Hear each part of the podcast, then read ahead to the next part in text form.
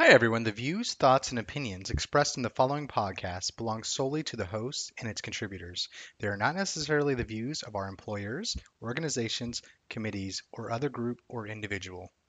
I'm David Campbell, And I'm Joseph Whitney. This is Brewing with BIM. where we talk about construction processes, technology, BIM, and beer.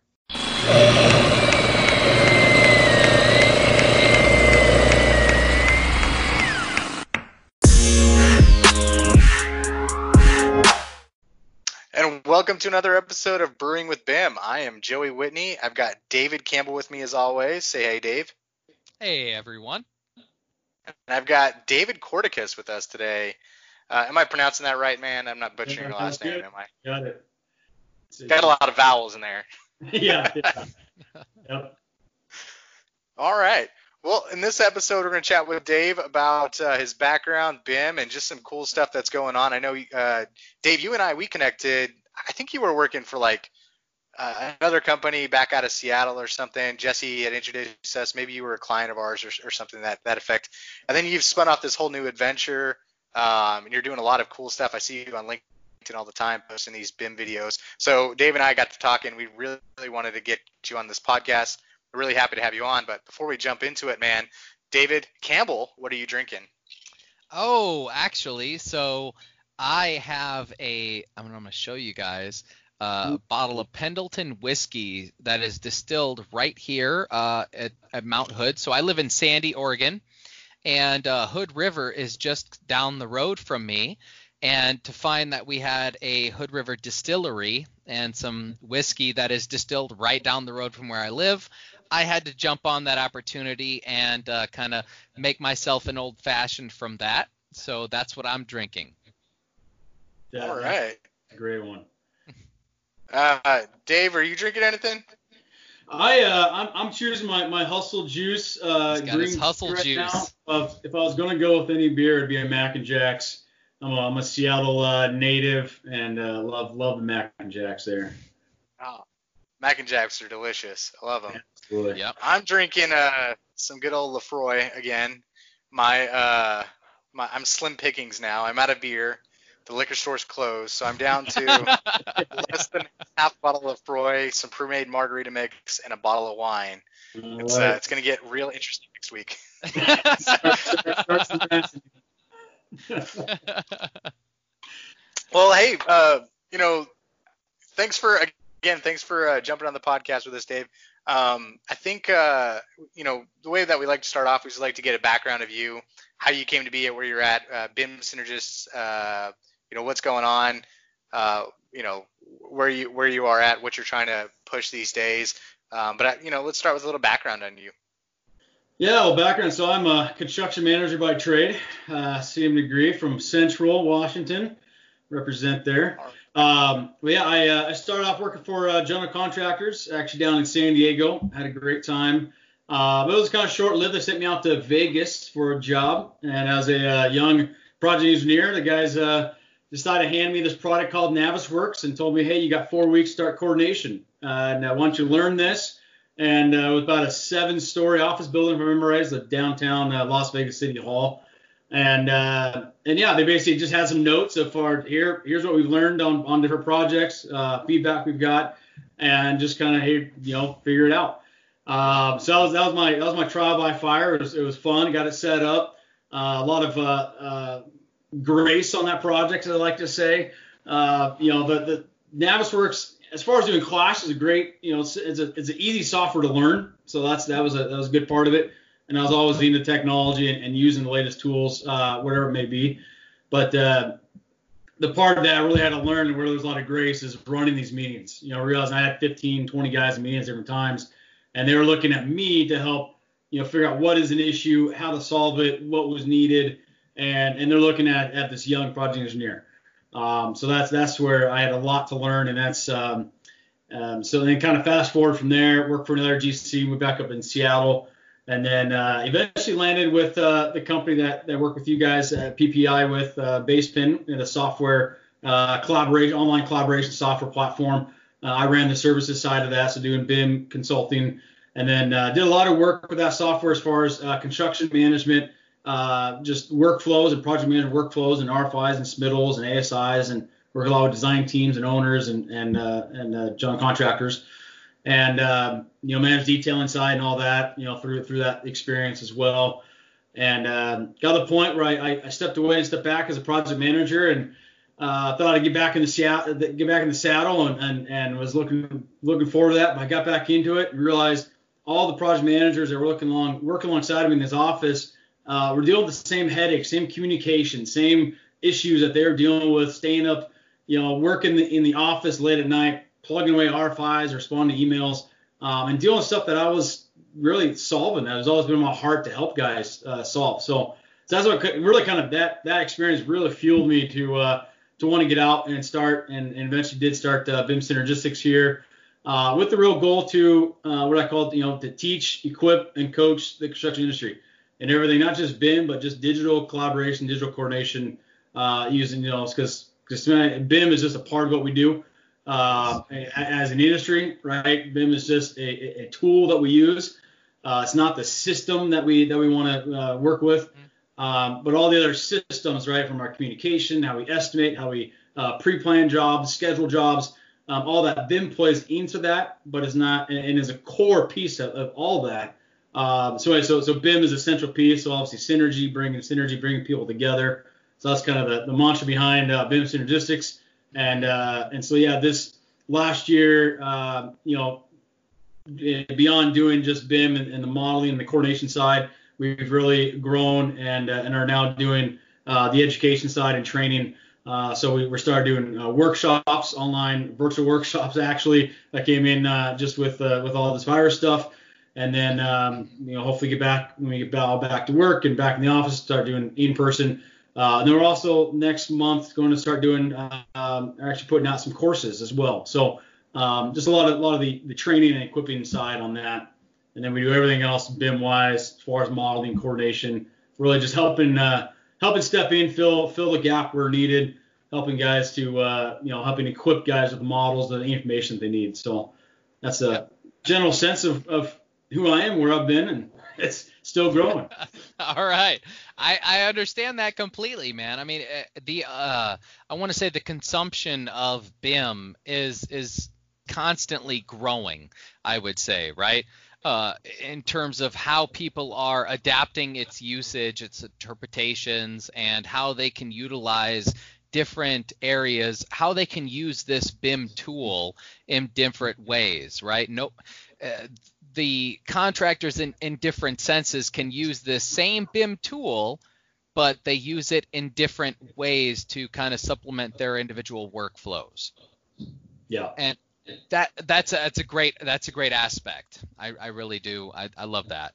How how would you say that you got into BIM like originally? What what got you into BIM? Uh, like I said, I mean, I think it goes back to you know college, you know, back back in the days of college, it was just it was kind of a buzzword back then. You know, it was, it was a growing aspect along with LEED. You know, it was a yeah, growing yeah. aspect of the industry, yeah. but it was still you know a lot lot more buzzwords than actually uh, I think LEED was kind of a little further along at the time. Um, but just the just the thought of using uh, using the best tools to get the job done. Um, I've actually always been I kind of kind of go back to even work with my dad, you know, doing just around the house, doing projects, uh, and story, you know, I would always look for the, the easiest way to do things. Um, almost kind of just a, as part of me or, or, being a teenager, and not wanting to put in the hard work that uh, my dad was driving me towards. Uh, but I, I, would always, I was one to always sit back and analyze. Okay, is this is this just the best way to do things? And I, yep. I, I remember painting a shed one time and taking probably ten times as long as I should have because I thought out all the different ways that I could tape things up and uh, so I could finally just go through and blow through it all versus just jumping and getting done. Um, yeah. That's the way I've always been though. I've always looked back. I've always taken a step back, looked at the process, say, okay, how can we improve the process? And you know, seeing BIM, seeing the model, seeing the technology, like I said, being being tossed that job uh, from the get-go. I mean, it wasn't it wasn't a career path I chose in that sense, but mm-hmm. once I did that first job, and then just seeing like the amount of issues that we were solving uh, before construction, um, and just the just a little bit that we were doing with clash detection, I mean, it just it it just took off from there.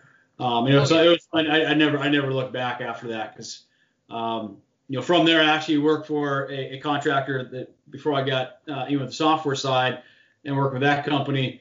Um, they actually came on to a, a company I was working with and seeing how using a software like that combined with the models and having this this open collaboration type platform um, really fueled me. You know, being a project engineer at the time, still doing Excel spreadsheets, you know, for submittals yeah. and, and, yeah. things that way. Uh, just in like, wow, we can actually use software tools and uh, and really do things a lot more efficient and and have it open, bring people together through the software. Uh, yeah. So that's just, that's and that still today is is you know unfortunately something we're still lacking uh, in the industry as as just a model. And so that's something I, I really push in what I do. Yep. I, I, agree. Connecting a lot of that information. I mean, I loved your Death of the RFI series. Um, just, I mean, really, you shouldn't need it. You really should be able to pull information you, that you need from the model itself. So it, it really should be a kind of, I, I get it. The Death of the RFI was amazing. I really, I really get it. So um, in that sense, I I also think um, kind of as this BIM tool adapts, right?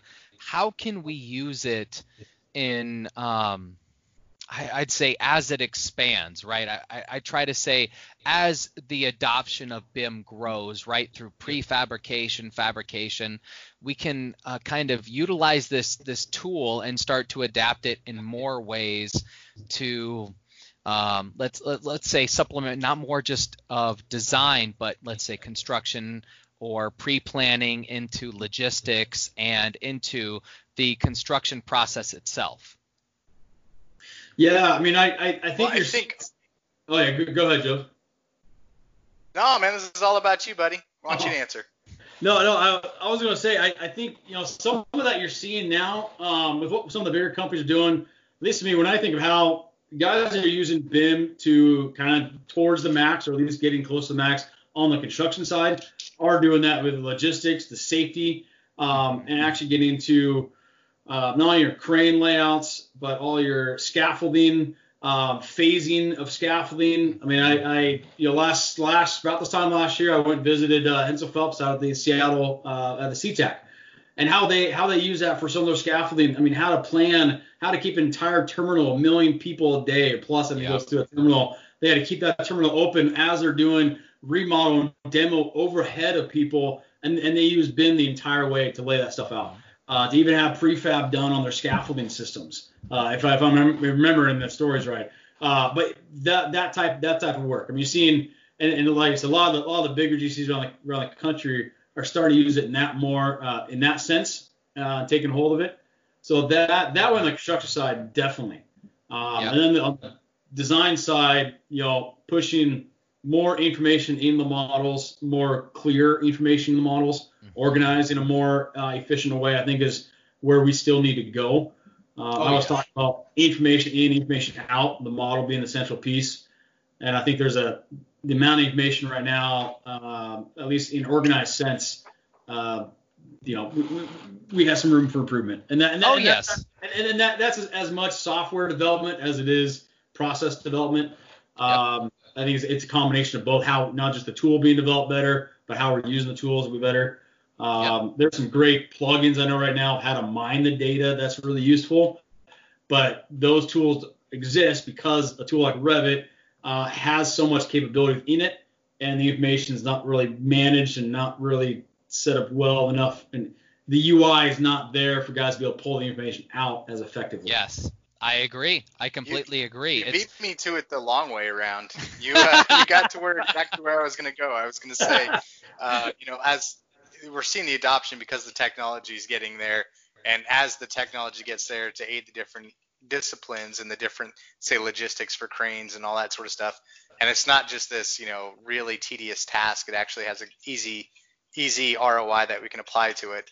Um, when the technology gets there and the capabilities get there then it just becomes easier to adopt. Yeah. Yeah, yeah I mean, it, it, I think the exciting thing is your is uh, really some stuff. I know a lot of this, uh, Joe. You actually have a conversation I had uh, once about, about some of the AI stuff that they're doing, uh, and on on the forefront of and and some of that, I mean, just where that's going. And again, we're still years ahead, you know, before we get there. But that that using AI, using a, a, computer to organize the information, and I think that's that's where things are really going to take off on that side. Yeah, it's so. I mean, we have to get to a point where we structure data a certain way, but Autodesk is doing certain things with, say, BIM 360 with the, the analytics engine that's mm-hmm. behind it. So it's pat, not only pattern recognition, but eventually it's AI, right? So what we're yep. doing is uh, we're seeing that um, you know, as more projects get recorded and analysis starts to happen, and say you've worked with this subcontractor on this type of project, you know, you've got this type of project going on now, you're 33% more likely to encounter this type of issue working with these subcontractors because this type of project. You know, it's doing all that pattern recognition for you. But there's something really cool that just happened with the latest version of Revit that has a little bit of AI in it as well. Autodesk is really stepping up their game. So with 2021 that just got released uh, this week, yeah. there's generative design built into it. So as you're modeling stuff, it's telling you all the different you know possibilities that you can have with it by you just putting in parameters and stuff. It's it's it's amazing where we're getting to very quickly. It is, it is, but it, you'll also notice since I'm a, of a structural kind of background, um, you'll also notice in structural itself they start uh, integrating the structural analysis of the building and and start using that with the structural connection kind of dynamo uh, script itself so I can start analyzing how my building is moving and start interpreting that into how I need to um, support this building itself. I think that's great right that's that's really yeah. helping people understand i mean you're you're connecting structural engineers you're connecting of course the mechanical all the collaboration that needs to happen within a residential or commercial building itself but you're also starting to connect the understanding of when this building moves how it's going to move yeah. because it is going to what what's going to happen from there so what we're seeing is a combination of three things, I guess, to uh, kind of all on the Autodesk side is the the pattern recognition, the AI, the AI and the real-time analytics that go with that uh, of your design, you know, read, reading into your analysis, telling you that sort of stuff. Um, I think this is all great stuff that's going to further uh, not only BIM and design, but the whole construction industry. Um, it's going to give us different um, possibilities that we didn't think about. It's going to help us mitigate risk and issues later on. Um, I can see, you know, five, ten years from now, however long it is, um, uh, insurance companies on construction projects mandating that that uh, GCs are using specific tools to uh, predict risk. I know they're already doing it for safety analysis, mm-hmm. um, like you can get some kind of kickbacks, for, you know, through through certain uh, insurance uh, programs. But uh, um, you know, I, I really do definitely see that this is going to start to be more more prevalent, especially as we start talking about larger projects, uh, tighter timelines, less dollars. Mm-hmm. You know, that's kind of where construction goes, right? Yep, I completely agree. It, it, it's seeing kind of how you can uh, adapt the relationship of who you're working with. I mean, Building Connected or Build BIM 360 itself is taking a look at the design issues from the root causes of um, design well deficiencies or code compliance or what have you of I, would say who and what you're working with um, to interpret that into the next project that you're working on. I love that kind of thought process and that adaptation of is if you're working with these people and you're working at this kind of area, you might run into these kind of issues. And this is how to interpret them how they've got around them in that sense of um, uh, that that type of issue. Yeah, yeah. it's all going to get back to garbage in garbage out though. Mr Corticus, though what are you uh, what are you no. seeing in industry right now that's a trend well, I, I, was just going off what you guys were talking about with this and, and bringing, you know, I, I, I operate more on the construction side and, and just thinking on the construction side of things, uh, that type of technology, the AI, where that gets exciting for me is thinking when it, when you can empower the, the contractors, uh, the trades, the detailers with the same type of analysis, instant analysis, right? So give them more flexibility. If they're changing ductwork around, the parameters set by the engineer for airflow, they can be confident that yes, I can make these kind of transitions and go to the size ductwork. I mean, obviously we got our our, our, our equivalents we got to match, but a lot of that's over oversized, over engineered, different locations. So knowing, hey, we can we can actually go to a smaller duct here, meet the engineer requirements for airflow, or you know, know if you're you know inside uh, plumbing code, right, and certain you know, and be able to power and and have that analysis instantly as you're updating the models to know if something if you're having an issue.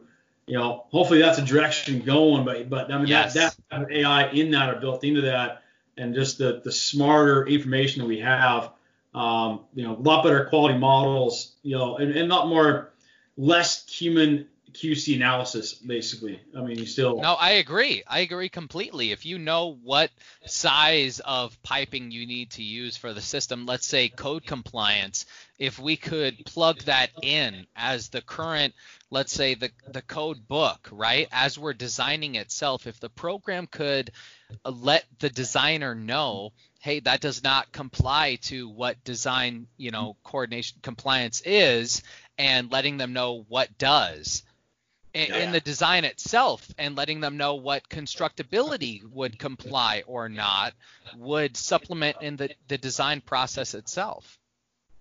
Yeah, having a tool like that, especially as you get through the value engineering phase, uh, construction, where that big swap out starts to happen. You know, let's let's uh, go to a smaller duct or let's let's do this here. You know, that sort of stuff. Ha- those conversations are happening. Having that built in, man, I didn't even, I've never even thought about that. That was just. Uh, I've used never- I've used a never- Ductulator. If I'm honest, I'm looking at a Ductulator thing that I can move around until I can I can size it to this size and get away with that for this CFM for this room. Yeah, I mean, it just just the more the more instant feedback. Now, here's the other side of that, and something that I, that I really push and teach on is that you know, and Joe, you kind of said that you're garbage in, garbage out, uh, and not say we're getting from team is, is garbage, but there, there's a process that needs to be in place. We have right now where the trade contractors really should not be making those kind of changes at that point. You know, if, if, if you're asking me and what I what I push and and when I, talk about integrated project collaboration, um, especially more design side, we want to complete. I mean, coordination right now is still standard job. You know, design builds gets a little better. You have contracts kind of help with this, but you're still just doing BIM right before construction, right? You're you're maybe a design build early on. You're getting some, you know, enough to, to price off and get more accurate uh, picture, but your clashes and, and final coordination, the coordination process uh, part of BIM is not happening until right before construction. And if you want the most accurate GMP, you want the more, most accurate price, that that needs to happen during during design. Um, so you, you really, and that's and that's where, um, yeah, I mean, I've, I've, I've done a job, and my, one I say my, my most successful project I did uh, was a few years ago, and we actually, um, I was on the job on behalf of the owner, managing from design team all the way into construction, and we actually had the design team set up doing uh, coordination during design phase. So we started around around beginning early early CD. Uh, we started actually meeting together with the point with the point of doing coordination. We had open open collaboration happening on, on a on a on, on a system what I call integrated collaboration system. Uh, we're we're talking through issues and, and working through uh, just getting the teams together, even getting uh, other consultants involved in, in the conversation on a weekly basis or really daily basis. But we actually did coordination. We and we handed the job off on that one there. Uh, enough, actually, that the consultants, the mechanical electrical consultants, were in uh, 2D. Uh, so we had part part of the budget early on. We knew that coming in early on and what we are going to do. So we actually were able to model that for them and uh, model in fabrication, meeting their specifications. Modeling fabrication because we knew uh, it was a design assist, so the, we knew the mechanical was on and they were coming on early. But we were able to, at, at 100% CDs, we handed uh, the mechanical, electrical, plumbing contractors a uh, fully coordinated uh, LOD, really 400, but per specification, it was a fully coordinated LOD 300 model to them. We had sleeves laid out, we had hangers verified, even though they they went in and did their their modifications to make it any constructability. They, I mean, pretty minimal from what we had in already, uh, but just to do kind of their own field stuff they wanted to do.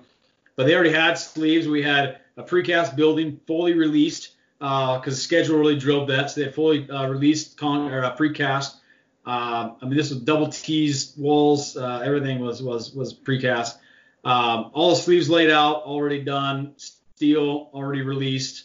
Uh, prefab was, was brought on early on, um, all before the, the the main contractors were brought on board. And that and that's like you can do that, and it didn't require anything anything extra for the engineer side.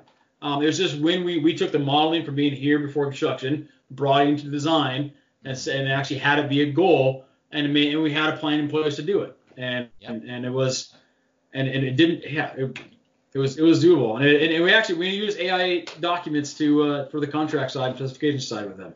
It was a it was a beautiful thing, and, and Yeah, what that, that, that's what what I really push. Yeah, what you're preaching, man, it sounds like an IPD type project almost, where everybody's involved sooner rather than later, except for the subcontractors.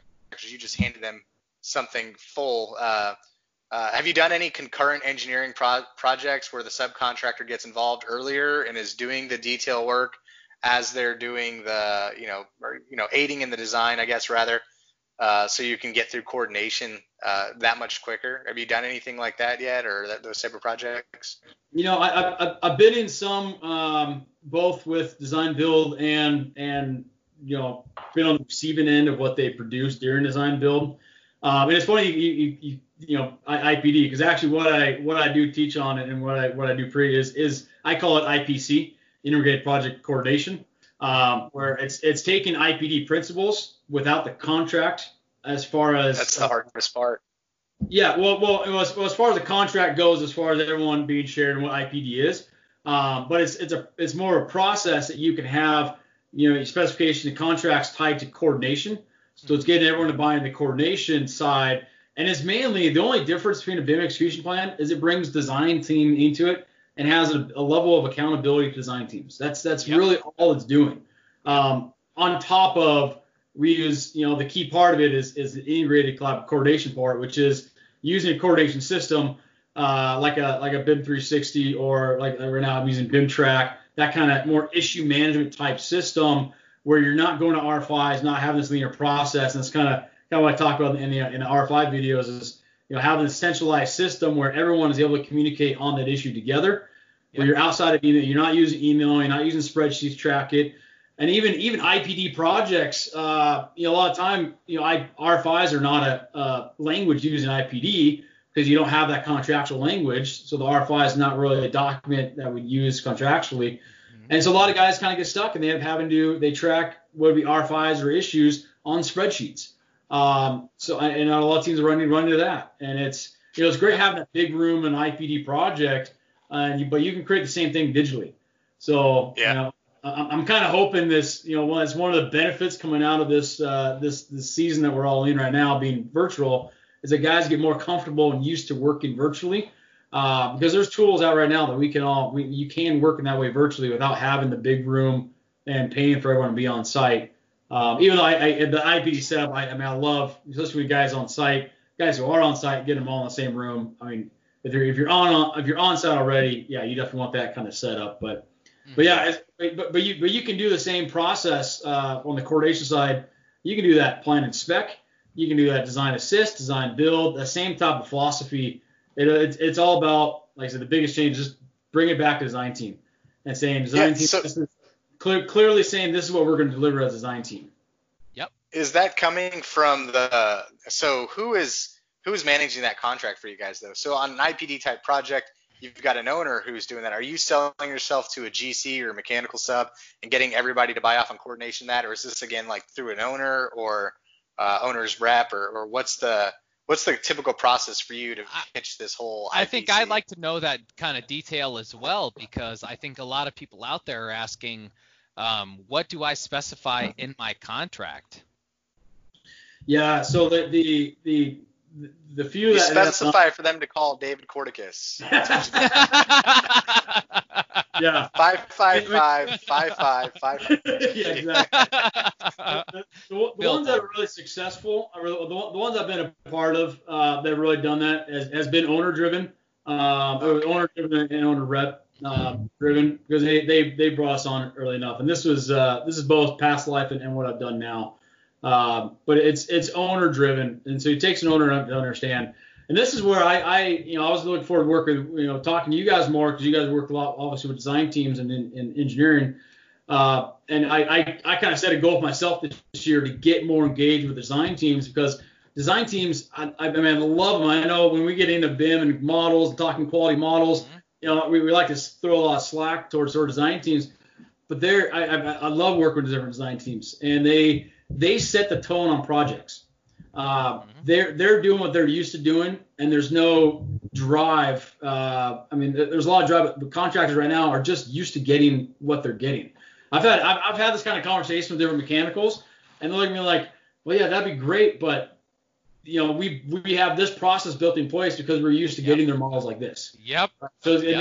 then in a sense saying, well, I don't need them to do that because we already do this, this, and this. And it's like, well, you don't need to do that if it was done here. Um, yes. And, and, and to get to so there's we're kind of in this groove or in this kind of rut of used to getting what we're used to getting uh, based on the contracts that we've had for 20, 30 years, specifications that we've had 20, 30 years and the specifications that are written are really they're there to protect the, the you know design teams in a lot of ways.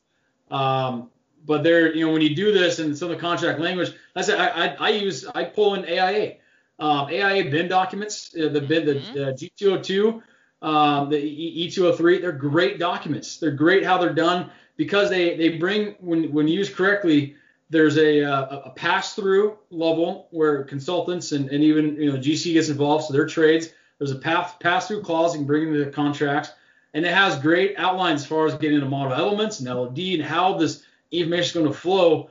Um, and, and, I, and, and, it protects design teams, protects people receiving the models. It brings a, an equal level of accountability. Uh, I mean, design teams, for example, I mean, they have you sign away because they don't want to account, be accountable for, you know, obviously all the extra information they have on the models, all the extra phases, all that, all that stuff. And it's so easy to break it down by model element to say, okay, lighting for example, you know, yes, we're gonna we're gonna represent the lights in 3D, but you can't go. Uh, we talk we're not a model author, but the model use, right? Define the model use. You can't go and order that piece of that, that light fixture uh, based on the information that's in the model. We can use it for coordination. It's the right size, right? We, we may or may not include include the clearance zone. We, we can define that. Um, but we're also going to say that you're not allowed to go order fixtures off of this. You can you can you can get your quantity off of that, uh, but you not you can't go order it. So it leaves that level of protection. Says yes, we will release you to use some of the model information instead of having you sign away on all of it. Mm-hmm. Um, and it just it just brings that it, it's it's like I say, it's really well done to bring people together. Um, yes. it, it, just takes upfront saying yes, we are going to do it this way, and and it's you know you, you can set the rules in place. Yes, I agree, man. I, I really think the more information that we include up front uh, as we kind of talk about contracts, right? Uh, contracts are always, uh, I, would say, kind of confusing to navigate for every party that's involved, knowing what they need, knowing what who needs to do what. But in terms of what's going to benefit everyone, um, knowing what's, I, I, I guess, going to benefit the situation in that project specifically in, in terms of what materials are going to benefit or what what terms we can use whether modular or non-modular construction would benefit that specific construction uh, project itself yeah. You almost need a disclaimer as well as well. There always has to be an upfront conversation, but it's hard when you don't know who's going to be involved later on to figure out what's important to them. You know, you can overmodel mm-hmm. overmodel the hell out of one thing that means yep. nothing to your rendering at all, but you just overmodeled yep. it for no reason. Yep. But everything else um, that was you know information needed, you did dumb detail lines that uh, are on a on a sheet somewhere that, that you can't yep. even you know people are looking through your model that you hand over later on they don't even know. But you just got to be upfront. In my mind, upfront, have that disclaimer. Uh, as you mentioned, David, saying um, uh, you know, look, we know your model's not perfect, but um, you know, we, we want to use it for these purposes. Let us at least have it. This is what we need. We can pick apart what's yeah. Exactly. Yeah, and, and that's I mean when I come in in construction side and, and and come in and have you know then design teams involved, that's a lot of conversation. And once you start outlining, you know what I, I, I get design teams engaged because um, no we're not we're not asking things to be, be perfect. You know, we don't expect it. We don't we don't really in a lot of ways need it to be fully perfect to the level of every single detail, but we just want we want walls to be in the right location, the right yes. size, right, the right depth. yeah. Uh, to, to yeah. represent and Revit does that. We want you know we don't need them labeled correctly necessarily and all the data tied to it. We just want geometrically in the right place. And then also, but also with that, the contractor to agree that they are going to build that wall in that location based on the model. Yep. Right? Not going to go off some, you know, and, and we're still in this practice of building this model, doing all this, and yet relying on dimensions on a 2D detail somewhere. Yeah. Yeah. Right? I'm, Yeah. I'm, I'm still seeing that constantly. We're like, hey, we're coordinating this wall, and hey, but this this section or this this you know this this enlarged plan doesn't match your your your your match your plan view. You know, oh yeah, yeah, yeah, and that's that's the dimensions. It's like, well, no, that that doesn't matter. Like we can't coordinate this unless we have that in the model. So now we're having to use 2D dimensions to coordinate it. Yeah. It's like, no, let's, let's at least get the walls in the right place, ceilings to the right thickness in the right location, uh, or to the right elevation. I mean, elevation is there, but you know, Right. thickness, right? The actual inch and five eighths, you know, for ACT, and you know, actually what's specified. Yes, things may change. Leave that to the contractor, but at least match specified. And some of that, I mean, it's and that part's getting better. Uh, especially, I mean, Revit, you know, is involved a lot and help guys with that. So I mean, that's got easier. But just to get guys, I mean, once you say, hey, this is all we're needed for. Um, but the big, I mean, for me on the coordination side, on, on the construction side of coordination, with design teams is, hey, just give me a model, ex, really an export that has what we need to include in it. When they hand off a Revit model and you got so much stuff in, that's why I think, you know, I did, I did, did a video the other day about, about Revit, you know, views. You know, just export out what is needed. Don't include all the extra phases. Don't include Oh you know, ceiling option one, two, and three that we had in there for some reason, or architectural using steel that's outdated in their Yep. model just for detailing purposes. It's like turn that stuff off, give us a model that's clean, and that's and that's also what's in the plan too, because it's um, you know what I, what I teach on. Because when you when you build a plan, it's you know your model uh, only including your model for coordination what you've authored, or if you're if, if, if it's stamped on your drawing, you include it. So Yeah. architects including lighting plans. If if if you're stamping that, then okay. But if it's coming from electrical drawings, it needs to be an electrical, right? Yeah. Vice versa. I mean, there's there's there's anyways. No, dude, you're good. You're good. That's awesome. That's right where we're going into. I mean, like Yeah. with the adoption of BIM 360, we're seeing the um, kind of I, I want to say that adoption of interference check within Revit, right? Like that where you know you link people in, you link different models in, you can see what's going on. If you adopt that within BIM 360, you're seeing these models kind of ad- adapt instantly as they're adjusting and this interference check or this clash detection is happening automatically, right? We, even if we are uh, adopting model coordination of BIM 360, you're seeing what's happening where, and you can kind of move off of those uh, like issues that you might have with design itself and run into kind of coordination and then construction. And if you're solving those issues sooner, it's going to save you time.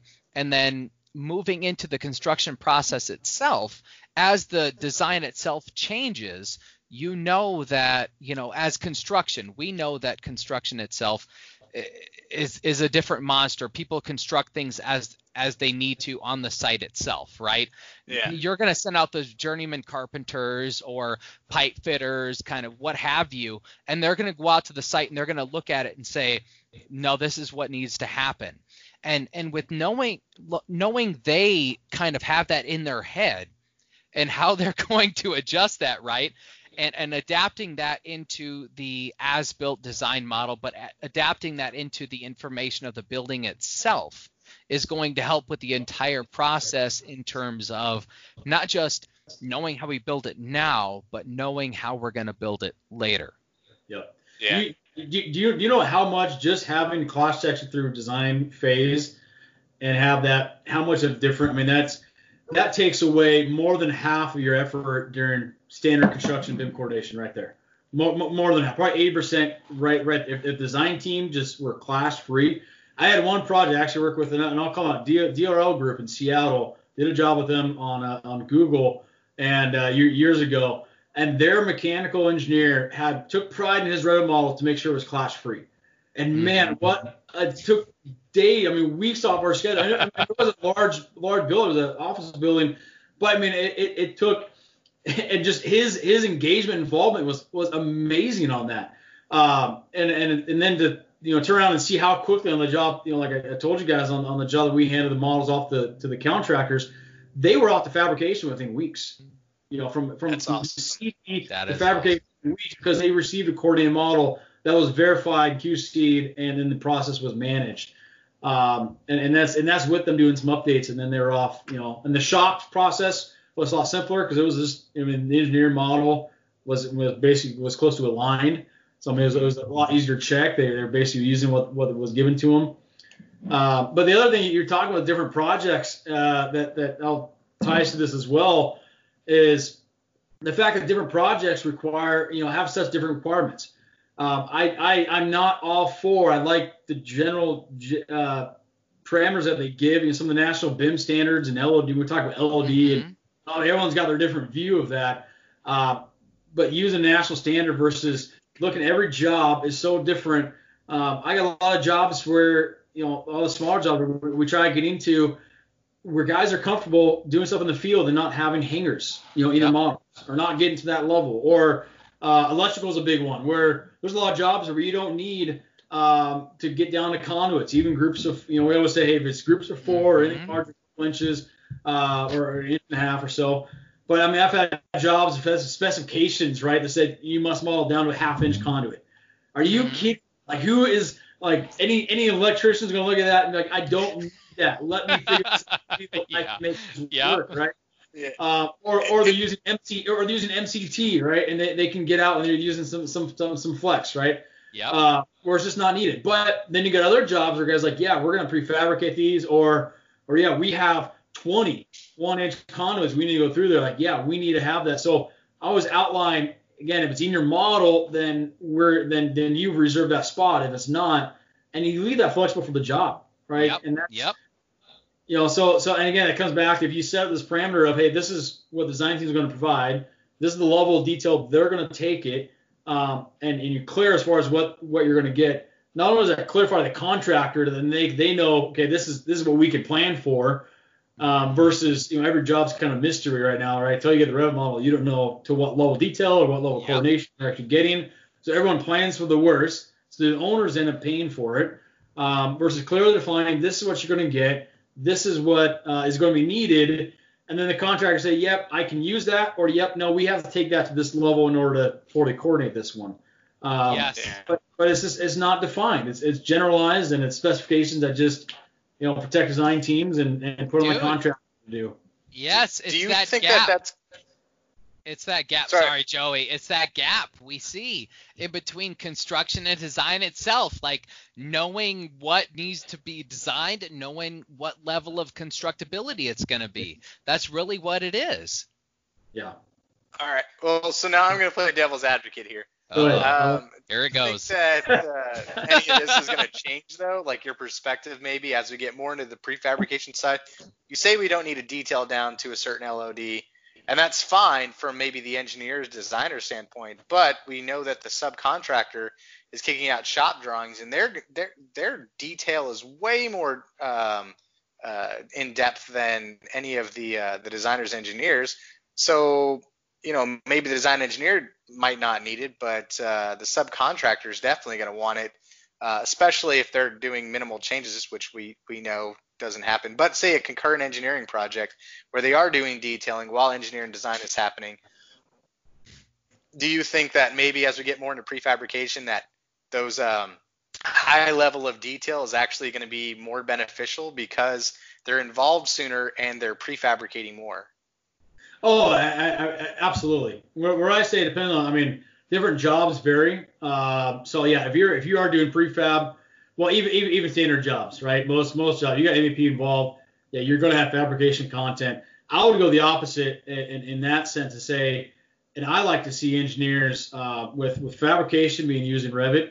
I I would love if engineers are actually using fabricated content. If you're specifying to use cast iron, PVC, whatever your specifications are, model the dang thing using that in Revit. Mm-hmm. It's actually a lot. They're actually a lot easier to use as far as just moving around and tying things together than using out of the box Revit parts. Yep. Right. You get a lot more usability. It's easier and, and, it, and it transitions a lot better. And you get a lot more easier transition for guys if guys are going to change it. It's easier to change the systems out. Um, you know, there's a lot easier workflow than what we're doing right now. Right now, owners are having to pay for two models, uh, and average what like two and a half models. I think this that show that they had to pay for. And so why not? I mean, it's it's yeah. There's an education side that needs to happen on the on the on the to the the design side, and that's hopefully where I I mean we talk about if they will things change. I hope so. Um, I hope engineers, I hope design teams will, will get more engaged. I hope the software gets easier for them to do that. Um, you know, and and, that, and that's why I, I I made a goal to really want to engage more design teams in this conversation because uh, I, I think it's important. I think there's there's you know, yes, there'll be some extra training involved. Um, I would love to see, you know, ideally, my my my my perfect world, uh, that BIM managers that were current contractors, uh, that they would all be employed by engineers and, and architect firms. Mm-hmm. That, that that level of coordination would happen before we even went to, to construction. Um, I, I, think that's a I think it's a dream shot, but um, if if we're in this, in this, but yeah, Joey, as far as that goes, yeah, I mean fabrication side earlier on, unfortunately, even uh, I'd say even in I haven't it's been a couple years. I've been involved, involved along with mechanical, involved in the design build side, but even the engineering side on uh, inside mechanical or inside you know MEP side of, uh, of the industry, uh, even their in-house engineering group, a lot of them because they're trained in college and, and stuff how to come out with Revit uh, and what to use. A lot of them are still just using Revit and out of the box Revit. So they're actually yeah. they're giving their fabrication yeah. side the same quality of model that they're getting from outside engineers. So just because so, you have a design yeah. contractor involved doesn't mean the model itself is any, any better. It's just that they own the process, so you can kind of drop the hammer on them a little more, have a little higher expectation of what they're going to give you uh, in the end. But I mean, it doesn't yeah. involve a lot of those, and yeah, what you get internally from their engineers is not any better. No. Well, if they would, if we could figure out, you know, maybe an education process, maybe somebody's going to hear it on this podcast and they'll go out and figure out some solution. So, but, let's build it. Let's do it. Let's do it. Yeah, let's build. Let's. Hey, we got a development team that's just reeling with our ideas, building a bunch of stuff right now. So we'll, we'll keep them busy for a while. Yeah, well, I'm literally there. I, I have uh, education courses coming out, so let's let's do it. Um, yeah. All right, man. All right. Got hustle well, juice. Engineers want to learn BIM. Let's let's talk well, well, here's what I was gonna say. Uh, if we got, if we fix that piece right, and we got the engineers to design, like you were saying, with the fabrication components, if they just simply switch their process to enable the fabrication services, go ahead and did the model with the fabrication services, the subcontractor, it, it doesn't add any time to the to the engineering side. Maybe you know no. two minutes to choose the the the services and turn them on. But once they have that in there, and as long as they're in Revit and using the fabrication services, when it gets to the subcontractor side, it is so much easier to change those services than it is to convert existing Revit families into those services or Revit content into those mm-hmm. services. It would save so much more time for them to go ahead and start in fabrication rather than convert everything from, uh, um, you know, pipe at a time, service at a time, whatever it is, to mm-hmm. a fabrication service it would it, it would just eliminate so much more. But that said, Revit could do better at handling fabrication services in general. Maybe there'd be a better swap process or something. But yeah, well, I, I love it. In that case, I'd ask David, what do you think that we could do better with BIM? How do you think BIM itself could advance to better the construction process? Ooh, that's that's a big. Boom. Bomb drop. That's a Charlie Sheen question.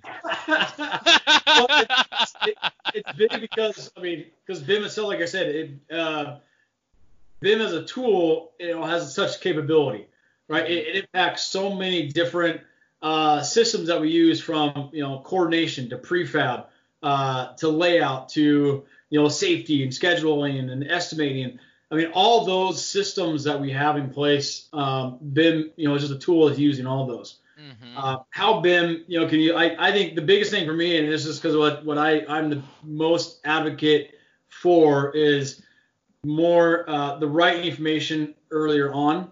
Uh, and so I think you know this conversation we're just having here about Revit, we're design teams, Revit getting getting easier for design teams to, to yeah. do that. Uh, design teams getting getting trained, you know, on the MEP side um, and and fire right, getting the right information into uh-huh. the model early on, um, and having that stuff modeled with the right content, and and even even having the right uh, you know, like uh, insulation is a big one that's never turned on, and then once you turn it on, you start plugging stuff in. All of a sudden, you know, they they can have a clash-free model, but if you don't have insulation, it's going to be junk. Yeah. right? So having the right information on Your it. front- insulation boundaries, guys. Buffer, come on. um, I mean, but, but that so having the right information up front. Um, and I think, uh, and then the other thing is is the communication piece. I mean, that, that's always that's that's I think something's not talked about enough. That's why I talk a lot about you know cutting RFIs out. You know, guys, RFIs getting cut out has been something we preach for years, right? Yeah. That's every software system out there preaches RFI is going to be cut out. Well, that's not you know just the reality of that though of of, of truly, um, and it's not people get scared. Well, it's going to cut out my ability to to get changes, right? That, that was an old school mentality. I think you know it's, it's still around, unfortunately, as far as why someone wouldn't a contract wouldn't have uh, you know RFIs. And it's not changes aren't going to happen. You're not you're still going to have questions. It's it's having better quality information up front, uh, so that you're eliminating. You got a lot more known information.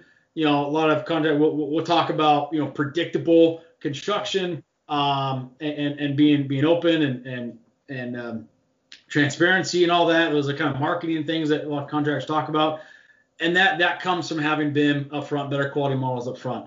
Uh, No, but communication piece, you know, clarity in the handoffs, clarity what's actually being provided, Yep. and and what's uh, you know just even even if guys and, and this is going back to a previous conversation too, even if design teams are not going to model to a certain content, a certain LOD, that's fine. Clarify it. Have it up front known that no, we're not going. The design team, the electrical engineer is not going to model conduits. Okay. Yeah. Then the contractor knows, and they can approach that if that's going to be an issue for their project or not, right? Yep. Um, Agreed. at least at least clarify.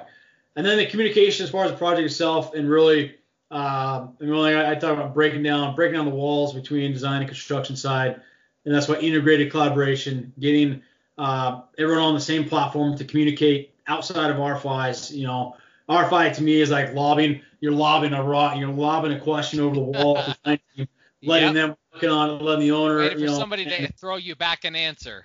yeah, yeah. I mean, and, Yep. and even like you know, for example, as this on this job, we had a um, uh, an issue for, for plumbing, and let's go back to Clyde. This goes out all, all of our conversations we've had, but had a plumbing line going through, um, going had to go through steel, plus ceiling levels right at the bottom of steel. Mhm. Plumbing had to go through over that ceiling, and uh, steel steel penetration was not noted at the drawing. Um, we figured, hey, it's probably probably you know needs to be anyway. So we started looking at it. Well, it's not. It's, it hit the bottom core of the of the adjacent steel at the next uh, grid line. It was hitting mechanical system, and, and I mean, it was a whole, whole mess, right? Um, so we wrote the question, or we brought the question. I had to wait, or we as a team waited two days to before we had an engineer in a meeting. Um, then we had to put the RFI, and there was another three days before we got the RFI back. Uh, already, I mean, I, we had a model and we were, we were progressing, but I mean, that's that's five days there just to Yep. have the conversation. Not all the guys were in the conversation that we needed to have. It was just deal. We needed to have mechanical and other people involved. So we needed to make sure the right people were on the conversation. If that would have just been, if all those same people would have been on on the actual integrated collaboration system, Mhm. um, you know, which which I, I just call it that. There's a lot of tools that do that, but that's what I call it. Uh, if you had all those guys involved in a system like that, they all would have got notified the same day. Uh, engineer, like we we the, the solution was a reroute, dropping down a different shaft and dropping down location. The plumber, the engineer, uh, mechanical engineer would approve that right away. I mean, the same day, they were okay with it, no issues. Steel would have said, yeah, we can't do that. We can't. There's no flexibility there on the sleeves. You know, that's not going to work. And architect, you know, would have said, yep, you know, we need it. We do something differently. We can't lower our ceilings. All within this, you know, same day. And that's that's what so communication is big to me. Um, in a real life, you know, situation I experienced when I was a project manager, last uh, job I had as a project manager, I was actually on site, brought a system in. Uh, it was not a BIM job, so this is this is something I preach. Even BIM's not really being used to its full 3D capacity, um, but we were coming uh, underground. How, how much underground uh, uh, unknown uh, system we were coming across? Anyways, I was I was in a meeting, the project manager. I'm in a meeting. During this meeting, uh, the guys discovered a pipe that wasn't supposed to be where it was, uh, so they had to reroute the water. They sent out a, an issue to to the team, including myself, civil engineer, architect, structural engineer, because it impacted the footing, and the owner was engaged in this one as well, and said, hey, this is what we have going on. This is what we propose. What do you guys think? Civil engineer put in their two cents as far as what compaction stuff they needed and what they wanted to do, and they were going to update their drawings. Uh, mechanical engineer said, "Yep, not a problem. It's not going to impact incoming water, so we're good." Structural engineer had his, you know, two cents of what they want to do the footing, uh, and then even the owner was able to jump on the horn, get his uh, group involved, his maintenance, to be able to do a shut off that they need to do at, at this campus, all while I was in a meeting. And I so I get out of this meeting. This whole conversation's happened already between all these players because the notifications went out to everyone instantly. They saw it. Everyone jumped on and, and commented on it. It was all really easy for each one of those people. It was an easy solution. And I get out of the meeting. It's already resolved. I'm saying, yep, go ahead. Let's move forward. Within like an hour or two, I got a change order in hand for what what's going to cost, and they're able to do the shutdown the next day and get it resolved. If that would have been the current standard process that we do now, it would have been an email sent to me or a phone call that I would have had, you know, you know, voicemail mixed in with a, you know, five, ten other voicemails I have. It would have mixed in with, you know, 30 plus emails that I would have had in my inbox. I would have got it sometime later the afternoon or actually would have had a chance to check on my emails or get back on, on the phone calls. And I would have been up, you know, probably staying later in the office that night, uh, trying to make the calls, trying to get things going, trying to arrange a meeting the next day to have this conversation needed to happen because it's a critical issue. And it would have been a couple more days before we actually had the RFI back, you know, or a day or two. And that's and that's on a smaller job where it's where it's easier to. I mean, bigger jobs, you know, your days having those kind of conversations and meetings, um, and, and, it would have been a fire for everyone jumping a meeting. And so and so is that that communication piece is huge. So though it's not BIM as far as the models go, but the coordinating and be able to communicate around the information is huge and that's what I like some of the different tools that are coming out with that. I mean, uh, uh, VR, you know, being newer, I think is going to is going to really help people visualize and pre-planning, visual design teams. Um, holding, I mean, guys are holding meetings and trying to hold meetings. That that's, I'm still reluctant reluctant for some of that, right? Uh, yeah, But but but it, it is going to play it is going to play some some you know definitely getting owners involved and getting uh, getting the feel for things um, is yeah. is good. Uh, photogrammetry, doing 360 photogrammetry, I think is another big one that's going to help that communication piece. Um, it's another one, you know, an instant QC on on on installs and stuff is, is, is also there. But it's like photogrammetry, people are so focused on the QC part and, and, and using it almost like a replacement laser scan that there's there's a communication piece I think is not being utilized right now with it as much. Uh, the fact that you can have actually got I got mine right here. The fact that you can have you know someone guy in the field is going to take pictures anyways. Hold this up, take the scan, and I can be in my office as a project manager. He can have an issue. He can say, hey, I need to take a look at this, scan it, and then I can pull it up on my computer instantly and be standing in that same location as, as if I'm standing next to him and look around at it in the same view as he's looking at it on, in the field. Um, so there's tools like that on the communication side that can greatly benefit the industry. Um, yeah. So that's my no, that's perfect. This is what David and I yeah. talk about every episode. We talk about uh, AR, VR, what people should be doing with it. You know, the uh, 360 cameras, whatever you're mentioning. I mean, whatever you're talking about. Like we we we talk about that on just about every every podcast. We love it. We just want to drive that technology forward. But yeah. these integrative, I love the the phrase you you, you coined here. Uh, integrated uh, collaboration tools, you know, the BIM tracks or Reviztos, the BIM 360s yeah. they're they're you know really uh, um, streamlining our processes uh, as far as not just you know coordination but uh, getting answers. And I, I, like to think of it in terms of uh, peer pressure. You're peer pressuring everybody. Like you're seeing issues go out. Like i need this yeah. dealt with now you know joe so and so you know dealt with it. Why aren't you on it? Like it, it's adding a whole new layer to this. I, I love yeah, the, the dynamic that it brings. Yeah. Yeah. And it's you know, it's something again that's uh, underutilized right now in BIMTracks just for, for issue tracking. And there, there's kind of when I when I have a conversation talk issues, there's there's also a caveat as far as there are certain requirements for things to be part of that system, right? There are some tools out there that uh, I don't talk about be you know Pitter BIM 360, but there, there, there's some tools out there that kind of marketing that ability that aren't quite there yet. Um, yeah. That that that are you know, and it's, it's not for, and this is this is something, and this is kind of just a pet peeve of mine when I see guys on at least on the BIMTrack side, it's not for clash, right? Yeah. Though it's not every single I, I, I preach this. Do not put every single clash in there. It has the ability, it's nice, but let Navisworks do what Navisworks does, right? Yeah. Communicate, like use the right tool to communicate what you want to communicate. Navisworks communicates the viewpoints. If, if you see something visually that you want to someone to look at, or you got something that you want to guys to move, or a clash test, like yes, use Navisworks for that. Uh, if it's something that we need to talk about as a team or something that we'd bring up in a, in a meeting, absolutely issues log, everything goes there for that. Even design design issues, and then you know if it needs to be an RFI or design change, you know you can you can take it from the log from that to something else. But um, you got to have everyone in the same system. And and and that's another requirement too. You got to have. I got I got. It's actually gonna be a future video or something. I, I got to put this out there, but there there's about five or six things that you need to have in order for it to be a true integrated collaborative system. Mm-hmm. Um, everyone everyone engaged in it. So you got to have. So it can't just be the BIM team. It's got to be all the project management, design side, um, owners if they're engaged in the process, mm-hmm. um, even the even the field right is, is ideal. I mean, I've had projects we've had 100, 120 people on dashboards uh, using using the integrated collaboration system that uh, you know and used throughout. I've had to replace RFIs, um, use a system like that, um, and it's just it's it's so much smooth. You can still price change orders from it, right? You don't need right. You're just, you're just instead of referencing the RFI number, you're referencing a BIM track issue number or whatever. Yeah, yeah. Um, For me, really, it's it's the information that you can pull out of that model right? I mean, uh, that's the biggest thing for me is any is the information that anyone at any any given time can pull uh, any information out of that model. Yeah, yeah, and, and, and, you're talking just using the tool for the communication piece.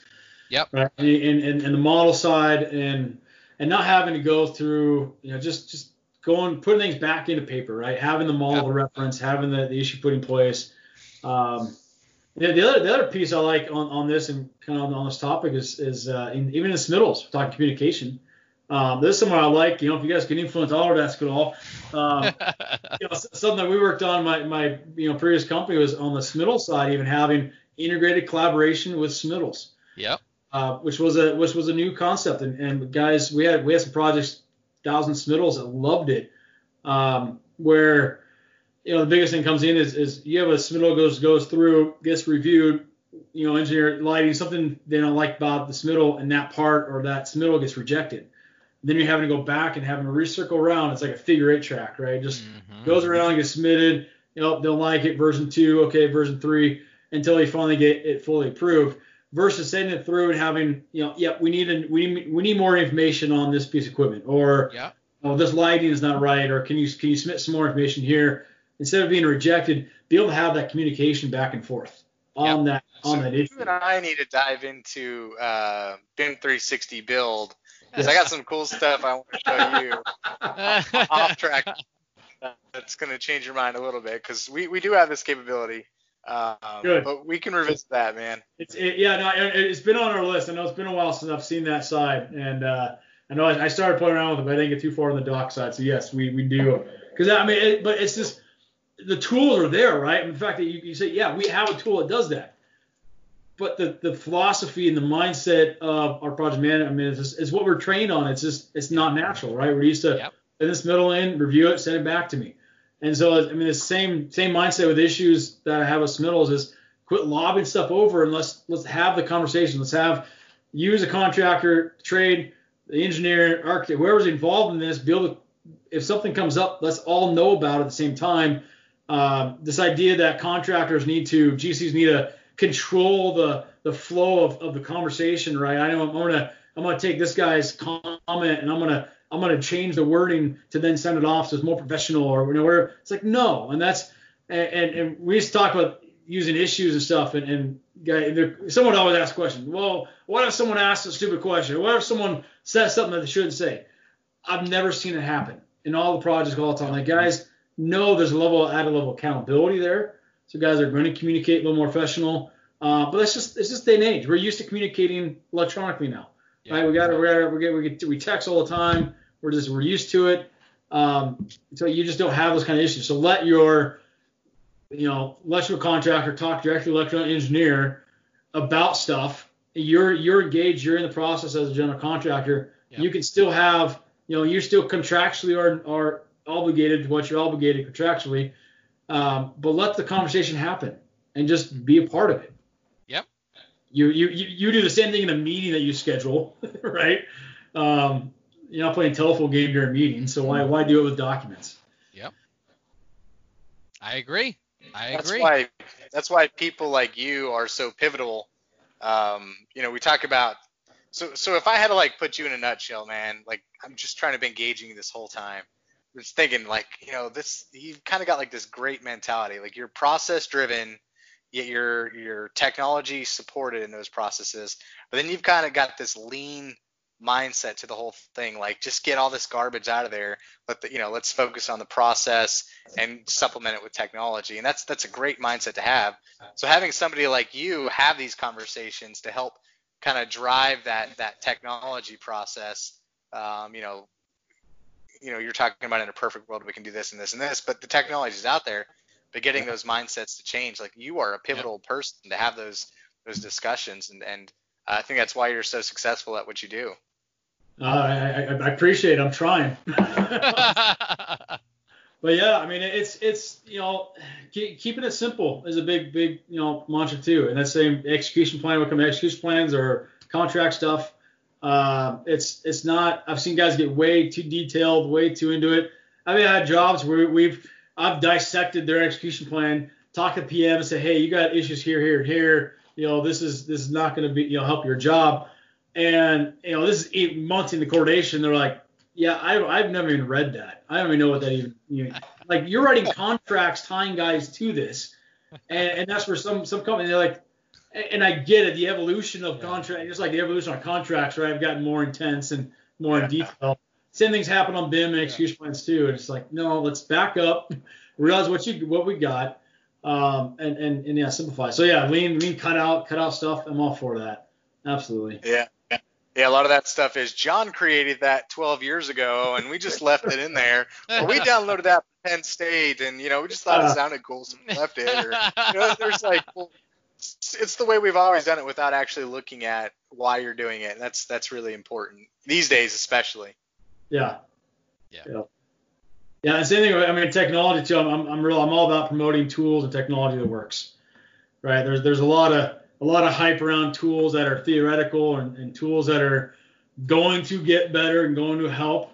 Um, but I'm all about what's what's working today, right? Understanding where things are going and what's going to help us in the future. But um, there's a lot of missed tools that are not being used efficiently now and, and used well now, and, and, and, it's and a lot of that is, is mindset, it's process based. But there's some there's some great great things that guys can do now with with and get and, and we, before we jumped on here, Dave and I were talking ROI.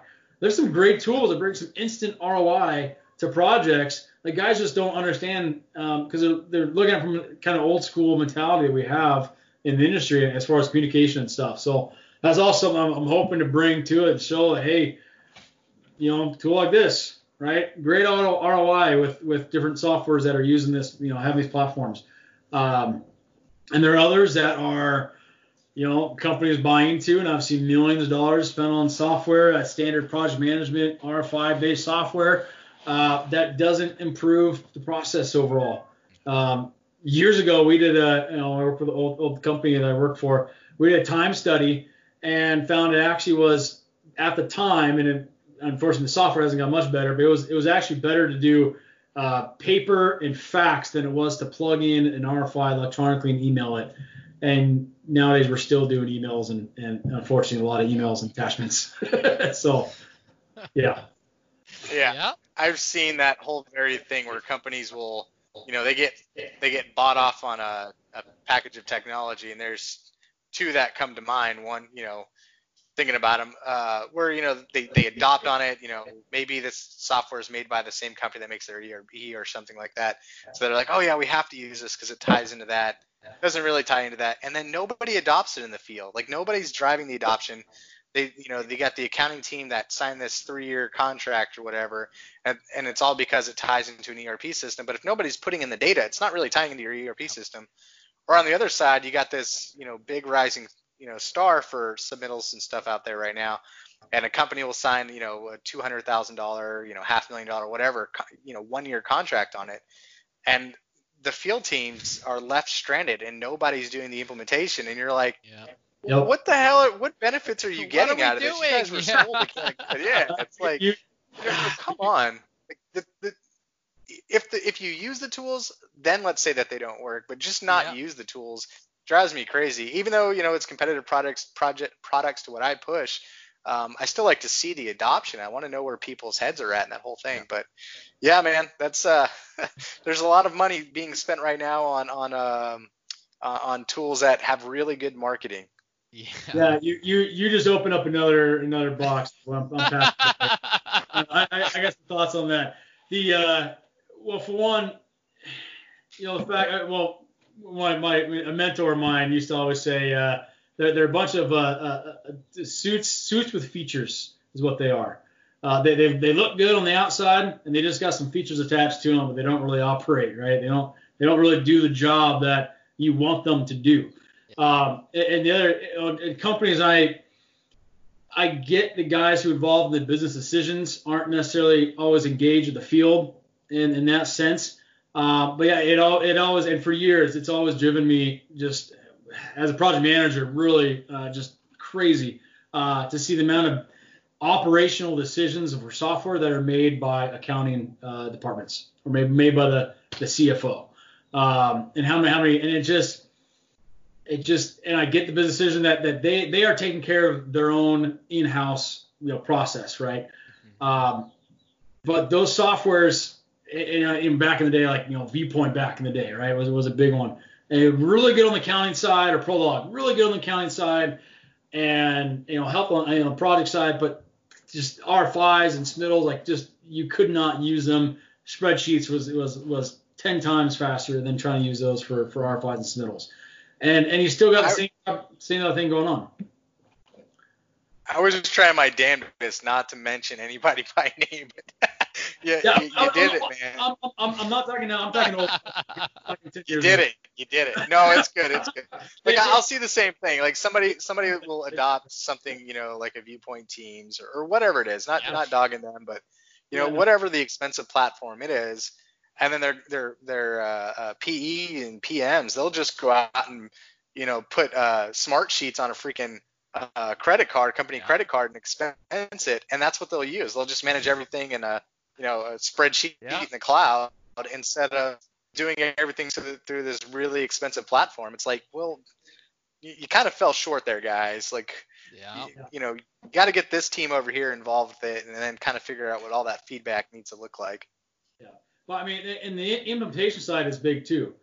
Uh, and that's and that's where I, I go back to the mindset of, of even pulling back to before you even get the tool.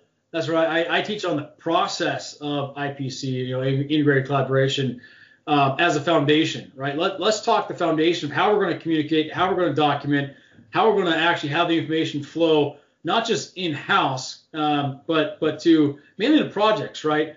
It's the projects that are going to drive, and from a construction company, you know, that's driving your image to the owner, to the quality, to your subcontractors, um, how well you are, you know, to, to, work with. I mean, there's so much that drives that as far as from a business strategy standpoint.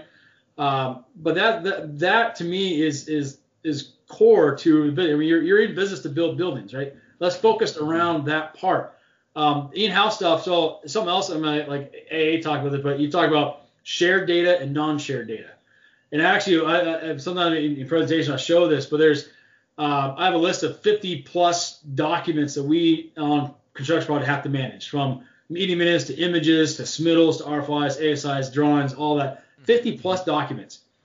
Out of those 58 or, or 50 plus, I think I had 51 or 53 on my last list I had. Um, eight, only eight of them were actually non-shared proprietary data. So your contracts, change orders, uh, basically the side that we're deciding making a business decision to manage on on as a as a company. We're making we're letting eight those eight documents drive the software technology we use to manage the rest of them. And that and that's where you get projects that are and I've, I've talked to companies where they have a software system that was bought in here, and then they bought another million dollar software to manage projects here. Neither of them are really working well for projects, and they're literally taking information from one because that's what ties in their accounting system, hmm. and then pulling it out and then re-plugging it in. So now you got double data entry just to then communicate with their subcontractors.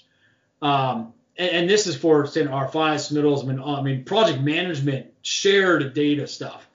Um, and that's the other side, you know, of, of you know, uh, integrated collaboration is not just with BIM, but I get into the digital data side as well.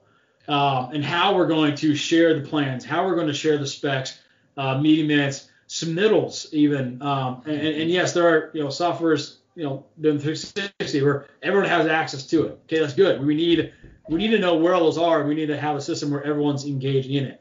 Um, I still, even with guys using using different uh, software systems, where the BIM team is not plugged, none no one involved in BIM or the coordination side, besides for the uh, the few PMs that are involved, are actually engaged in, or, or, have access to the project information like submittals, and you know even ASIs really are, are more of passed along to the team. Um, and then you get you get version issues, you got you got different things that come up, uh, and you're still anytime you're pulling it out to, to a, you know emailing someone the information versus go putting putting them plugging into you know the software, uh, you're you're you're going to have issues there with communication and stuff missing, guys getting left out, and uh, anyway, so but yeah, so the software side is is a big one. I mean that's uh, again the mindset around standard project management communication versus uh, doing more integrated collaboration approach. Um, so that's that's that's why I, I, I teach that, and it, you know hopefully it gets through. Yeah. it's, it, it's, do, it's doable, Lord. I mean, all, all, project sizes, you know, BIM, BIM or not. I mean, it's doable. Yeah, it is. I agree. Well, I know I'm going to sit through one of your, your classes pretty soon, so I'm really looking forward to uh, finding out a little bit more about about how you're doing what you're doing. The uh, this whole uh, integrative uh, collaboration coordination thing that you're you're uh, coining here, though, man, I'm totally ripping that off. I love that. That is just it, it's such a good, uh, easy way to communicate what we're trying to talk about here. I I love it. Ah, I appreciate it. Yeah, it's yeah, it, it works. But yeah, I mean, it's it's it's just it's a change. I mean, we're still yeah, it's it's it's a tough industry to get the change, right? a lot of, oh yeah. Lot of Yep. I mean, but, but, I mean, the, the good thing I'll say about that though is there are, you know, where, where I'm seeing at least in my generation, I I I kind of say this, I I am still technically a millennial. You know, I don't identify as one, um, but we do, you know, our our age group is getting into more of a senior level, so there is that shift, which yeah. I think that's where you're seeing a lot a lot of software technology guys are recognizing that. Um, you know, investors are recognizing that. We have what what 16, I was on 16 billion dollars being pumped in our industry uh, just this last year in investment in, in technology. I mean, it's yeah. astounding what's what's happening. It's a, it's a whole just a revolution happening right now of, of technology. So it's it's exciting. I mean, that's to me it comes back to that foundation because I mean, tools are going to change. Autodesk BIM 360 in six months going to look different, Or In a year, it's going to look different. Mm-hmm. Um, the next tool down the line is going to look a lot different. And instead of you know chasing the next shiny thing, you know, look at the foundation of okay, here's what we want to do, here's what we want to accomplish. And yeah, we can plug in this tool and this tool and accomplish that, or hey, we can plug this one in and get 90% of the way there, and we're gonna be far better than what we were. But let's understand that process and then get the right technology yeah. to do it. Yeah. Yeah, it's like uh, figure out the outcome and then uh, reverse engineer to get to the process, and then plug and play the tools as needed. Exactly. Uh, I, am in that same mindset. I'm an elder millennial that doesn't claim the millennial generation. uh, uh, you know, like I, I, I, it's part of me. Like I grew up in Texas, so it's like I don't want to be lumped with that. I think of millennials as hipsters and all. This. David's a, a millennial for sure. It's, it's, like I don't want to be lumped with those guys, but uh, I, I definitely uh, you know, I have my moments. Uh, but uh, uh, you know, I got to get David as a as a hippie one time in this episode, just like every episode. Every episode. Every episode. Every episode. Hashtag David is a hippie. Uh, um, but, so so earlier in the in the podcast, you mentioned something. We were talking about garbage and garbage out. And, you know, we were talking about our uh, not necessarily architects models, but getting models in general and how um, you know they don't align or, or people you know getting us to give us stuff, but those walls got to be in the same place. Do you think that that is still a common issue, or is that like maybe an issue of two years ago, uh, or is these are these still pain points you're fighting today? Um, the the biggest one today is uh, is just having the right content in the model you're coordinating with, um, and that and that's a lot on the design models and mainly architectural, right? You're you're by the time you're coordinating as a construction team, you're cutting down MEP because your trades are handling that Um, most projects still don't have the framers involved. Projects that do, they're far far ahead. Um, but uh, even then, I think certain jobs don't need to go to that level. There's companies that kind of require that as a standard. Uh, I think you know, if your if your contractor is going to use that, if framer is going to use that, then great. Uh, but they a lot of those models I've seen they get more detailed and more time to spend their models than what they really need. Uh, but from the from the design side, um, the the two biggest things the the quality of, of the the sizing geom- the geometric based content you get from architect is good. Uh, is, is definitely a lot better than it was a couple years ago. Um, the two things I, I look at though is, is, there's no verification or accountability on if the ceiling thicknesses are correct. So now you're having to go in and do manual checks and verify and, and constantly uh, doing that part. And then again, you don't have the ability to go back and have necessarily have them fix it if it's not the right size, and then you're having to man the model or how to just make it make it known amongst the design team or amongst the coordination team. Um, and then same thing on walls. Again, you got to do manual manual uh, checks. Um, biggest thing I see on walls is not having full height, where there are full height walls versus partial. Uh, that comes into play. That's where I was telling David, I, I still do a lot of 2D. I mean, I, I, I use I use some Navis clashes to, to help with architectural, and you get a lot of false pauses. But there's there's some ways that I, I teach on doing visual inspections with with clash tests that way. Um, but I still do a lot of 2D overlay uh, with that as well. Um, maybe it's because I grew up, you know, kind of in, in that old school with CAD and stuff and, and, using that. But it's still I haven't found a process. Revit still hasn't replaced that. Um, so still doing some 2D overlays to, to be able to do some visual checks and proximity to walls and soffits and that sort of thing. Um, soffits is one that's usually is is a lot of models don't have modeled full soffits, or at least the vertical uh, portions of those, so you can't necessarily clash that. Um, and there's just a lot of stuff that is, yeah, you call the term, but you, you, can't you can't clash your way out of things, right? Uh, there's a lot of visual inspection that's still needed. Um, Dave, you, you understand this, and hopefully Revit structural side gets helps guys get this, but structural models I still see um, a lot of variation between what the prefab yep. comes out with. That okay. needs to get, that needs to get better.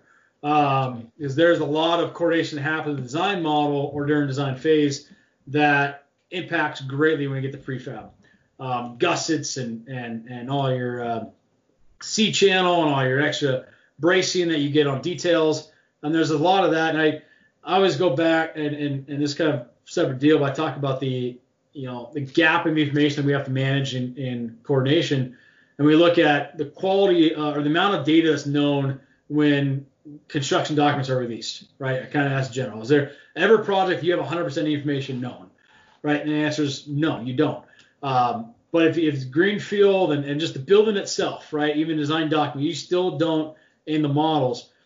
And you got, you know, because you got all, the architectural stuff. We might say we're 80% away there um, steel maybe 67 percent because you know all the all the missing information, um, and that's where software getting better up front and easier for design teams to get more information in. That's why that's that's why I say when it comes to fixing, you know, getting BIM to the next level, it's, it's that piece. Um, but yeah, the last two years, architectural models got better. Steel still missing uh, quite a bit. Uh, MEP side, I mean, really just it's, it's hit or miss. I mean, electrical usually don't have much in there.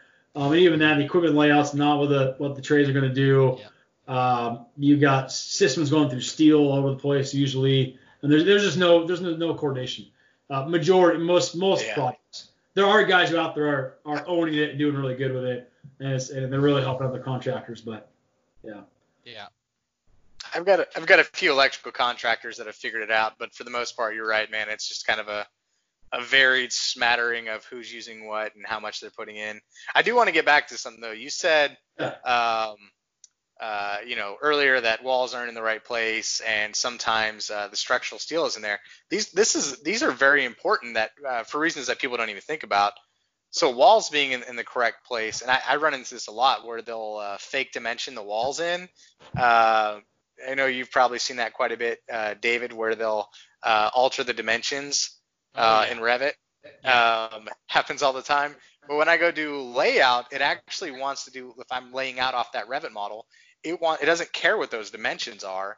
It cares where the wall physically yep. occupies. Yep. So all of my points along that wall for my you know uh, stud tracks and all that stuff, they're off. and it's all because somebody fudged in that uh, that dimension. And that's a pain in the butt. It is. Um, uh, Yeah. so- well, so- here's here's one on, on a job I'm doing right now, uh, uh, a part of right now, a bathroom uh, a plan view, and uh, the large plan for the bathrooms are laid out with dimension. The wall layout configuration is different than the plan, which is different than the model, um, and then even the fixture locations are dimensioned and different than what's in the model. So something as as this, and again, someone tell me I have the conversation with the design team, in, you know, in the coordination meeting, like, oh well, look at look at my dimensional plan. I was like, no, we're looking at the model. The model says this dimension. I, I, I need to stay in the model and to coordinate. But was, that, that, that's the biggest area. I, I do see that more in the details of kitchen layouts, bathroom layouts, um, yeah. that, that sort of stuff. Do you, do you do a lot of residential or is this commercial? Uh, th- this is commercial. I've done some some high, high, high-rise multifamily stuff. Um, not too much on, no, nothing really smaller than an eight-story. I mean, we're, we're, guys are really collaborating. Fortunately, those guys, like the trades that do those, they're they're they're good. They know what to do. You know, they know what to expect. The risers are, are where they are, and that's there's you know the, the coordination on those are, are simpler. I'm, I to me they should be coordinated. Uh, CLT is something that you know with CLT coming out and a lot more uh, prefab you know, on the wood side. I think there's a greater need for them to coordinate more than what they are now, just as a standard. Um, but that's that's a different conversation. Yeah. Um, you guys are doing a lot more CLT where you guys are at. It's, that whole Spokane Valley seems to be blowing up because the was it a Katerra opened up a lab out there or something? Yeah, Tier are- factor going out here and, and seeing a lot. I've done I've done uh, uh seen a lot more in Portland. I do a lot of work in Portland and Seattle. All right. Um, Yeah. California, but yeah, Port, Portland's a big for the CLT side. Seattle, Seattle, it's growing in Seattle, and Portland's taking off with it too. Yeah, I had a uh, before I moved. I'm I'm no longer in Portland. I'm in Pittsburgh now. Um, before I left Portland, though, I had a general contractor that did some remarkable um, uh, CLT work, uh, commercial buildings and stuff. Just beautiful. I, I love that uh, Yeah. architectural, structural, you know, uh, blend. So so real quick though, um, I wanted to get back to what I was saying about things being in the right place, and the only reason is because I I was wanted to ask you this. So I we do a lot of stuff where we'll scan and we'll scan and compare against the model for verification. And if the model is garbage, like we don't, you know, nothing's modeled correctly or they do drew the wrong size, you know, um, channel, whatever it is, you know, wrong size steel's been used in the model, but the engineers, you know, detailed and specified. When we go through verification, it'll show it is all off. Do you do much verification in, in your current processes, or are you more, more focused on streamlining the whole collaboration side of things, uh, coordination side of things? More, uh, I I have always been more focused on the coordination side, um, on, the front end, and and not so much on, on the QC on the back end on the as builds. It's always been something, obviously a requirement you put in place, and those tools are getting better and, and more efficient. Scanners and stuff are getting more efficient and easier to use. Uh, where scanners and where I've seen this come into play though is actually on a um, uh, a TI or build out on a project that was just finished. Contractor stepping in and the TI team stepping in just after the uh, the, the, the core and shell was finished. Different teams. The as built we received literally just, I mean, weeks after the project's done. We had large trunk lines, uh, I mean, large main ductwork that was off by 15 feet and re and the architect they they and luckily we we scanned the building and that was the biggest thing is hey this is you know we, we need to scan this. Uh, so anyway so we, we scanned the building and yeah 15 feet off of the main just on the as-built models. Um, so I mean that, that's a huge I mean it's a huge deal I mean to, to have Yeah. accurate as um, and then I mean obviously if that was a full build out and you're doing a you know the, the QC piece they hand the, the owners uh, fully coordinated model I mean actual accurate models is big um, I mean, more for the uh, construction side. But I mean, too many, there's been too many. uh, Another point about that on the on the our owner side and what guys give owners. Uh, unfortunately, there's a lot of owners that don't. That maybe the design team, someone may specify to require this this full 3D model as built. The owner's paying for it, but they never use it. Right. That's, Yeah. that's another thing when I get into the thing is early on is hey we we got to understand what is that final product we're going to give and why. Uh, I've seen a lot of specifications of guys getting into even using Navis or other things to track equipment and and and plug trying to plug the data back in the back in the models, and the owners are never going to use it. You guys spending thousands Yeah, of dollars thousands of hours, you know, putting it together for it to sit on in a file somewhere. Yeah, Yeah. this this is something we talk about a lot too. So we, we had Johan Tuckler on a few episodes back, probably about Ah, three or cool. four, and uh, we talked about uh, so the owner side of BIM, right? They, you know, they're paying for BIM, they're paying for a model, but that model's garbage for them because you know nothing was ever really specified. They didn't have an owner's rep, they didn't know what they needed. Their and you know their facilities team didn't get involved, whatever the reason may be. They've got a model at the end of this where you know the walls, the you know all of the you know beautiful architectural stuff the you know um, you know furniture plan all that stuff's over modeled but uh, the things that they need the systems you know all that stuff um, is under modeled because it happened in another software. It happened in say fabrication CADmep they you know got through coordination. They then they the the subcontractors dumped jumped out and did their detailing in another software. Um, and then they've got to go back and refer to some O&M manual or, or uh, you know, uh, you know, binder somewhere to get information on warranties and, and all that sort of stuff. It, it never ties back in for the owner, so it's definitely a big pet peeve of ours, and it's a conversation we try to drive. Um, but I think this is a big hitting point that we're going to have to talk about, you know, for years to come until um, something changes in the industry.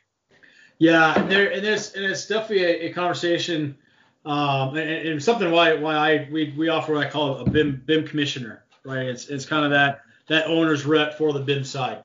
Uh, when we come in, you know, hopefully during design phase, we can actually help clarify some of the specifications for the owner and what they're going to need at day one when they take over the facility from from a model standpoint.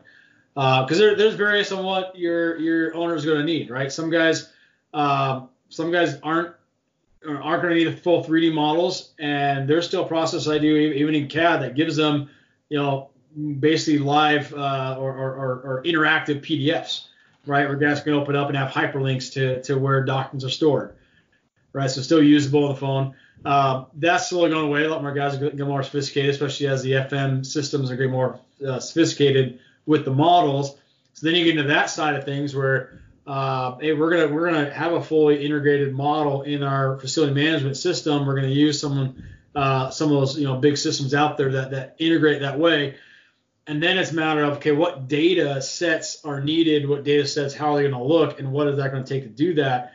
Um, there's a, uh, a hospital, for example, that uh, was working on and kind of early on. It was it was it was another another part of our, our, our company uh, when I was last company I was working for. They were working on this, and it was it was taking uh, it was going to be six figures plus to get the data to up front during design phase to be in the right proper format for the system to take it.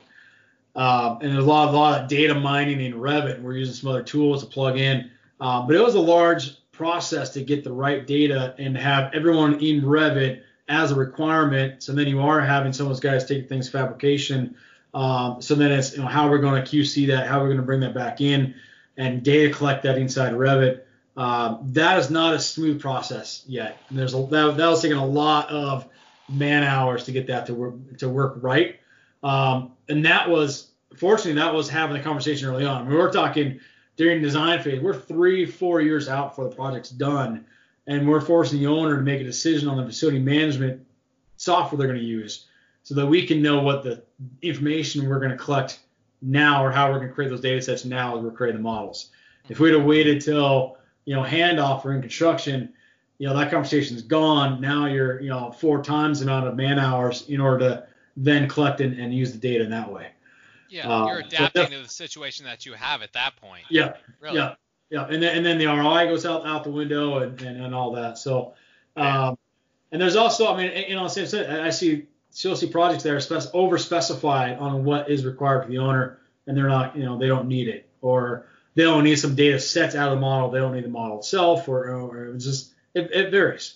Um, we've seen owners uh, request COBie formats because they didn't know what they needed uh, because they hadn't made a decision on a plan uh, on a facilities uh, system, and then at the end of the project they needed like you know five things. So Yeah. we've got this ridiculously overbuilt model at the forefront. And I'm ta- telling you, hundreds of hours went into this COBie setup. It was insane. We used the whole extension, and still, even with the extension, it takes a long, long time. Um, ultimately, you know, what ends up happening is we just use DB, DB Link and dump stuff out because it was easier to edit. But uh, Yep. um, oh that- my gosh, man, like Yeah. it's a pain. And, and that's kind of the process that, I, that I've used in, in CAD in Re- the same the same thing. You get into Excel, you dump it into Excel, you can organize it, link it back up. You know, we, Yeah. we, we, we used to do a process. We do that. We use just basic tags. You know, you do it in Revit as well. But tag it, export it out, Excel, give that to the uh, commission agent. You know, they're filling out the information anyways, so they're filling it out for you. Plug it back in, and, and you got. I mean, the, that's taking the data in and out. But Revit, there's so much more to it uh, and just organizing those data sets. But there's some good. I mean, like I said, that's why you get some good tools out there that are mining that data and able to manipulate and run queries and uh, tests on the data itself. And that, you know, like I said, until Revit has that built in, uh, a lot more UI is easier. You're going to need those tools, and they're um, they're they're worth they're pricey, but they're worth it. I mean, there there there's some there's some neat tools out there for that. Well, you need to get Jesse to hook you up with some of our tools for free. We've got some plugin that'll make your life a little bit easier, especially as you want to ed, uh, edit a bunch of uh, information all at once, um, so you can conform to standards or create these parameters on the fly. Uh, Get Jesse to hook you up with some licenses, man. Like it'll make your life a lot easier if you ever run into that situation again. Yeah, I, I, I, I don't I don't get into much myself, but I, I need to know I, I have the back to be able to hand those tools to other people uh, for sure. So yeah, it's, All it's, right. it's but I, I, I need to get into those and be able to understand them better. Uh, yeah, I, I help I help guide the team in the direction they need to go and what tools to to use from there. Cool, cool. So ho- hopefully I'm not doing too much of that myself. I, I, I hope the manual part of that has, has passed me, but I don't know. I see, I seem to get in the models more and more these days and, and getting in to help my guys out. So we'll see. Yeah. All right. Well, thank you very much for your time, David. I think this was a great podcast. I think we shared a lot of good information throughout this podcast, and I I definitely look forward to having you on again. Oh, definitely. Hey, likewise, guys. I appreciate the conversation. I love it. We can keep going, but uh, yeah, we got we got to cut this off at some point. Yeah, at yeah, some we're, point we we're an hour and a half in, man. I, I'm, I'm, I'm having to mute myself every like 30 seconds because my kids are running around upstairs, Oh, dude, I know. Uh, I'm in- I'm like I'm in my stomp, stomp, home stomp, office stomp, here. wait. hanging out. No, no, that's, uh, well, I appreciate it, guys, for sure. Definitely. Well, well, All right. real guys. quick, um, how Yeah. can people find you? You got your own website and uh, you're doing a lot of stuff on Yeah. LinkedIn. Uh, Yeah, so obviously, uh, yeah, so so find me on LinkedIn, David Corticos, uh, LinkedIn there.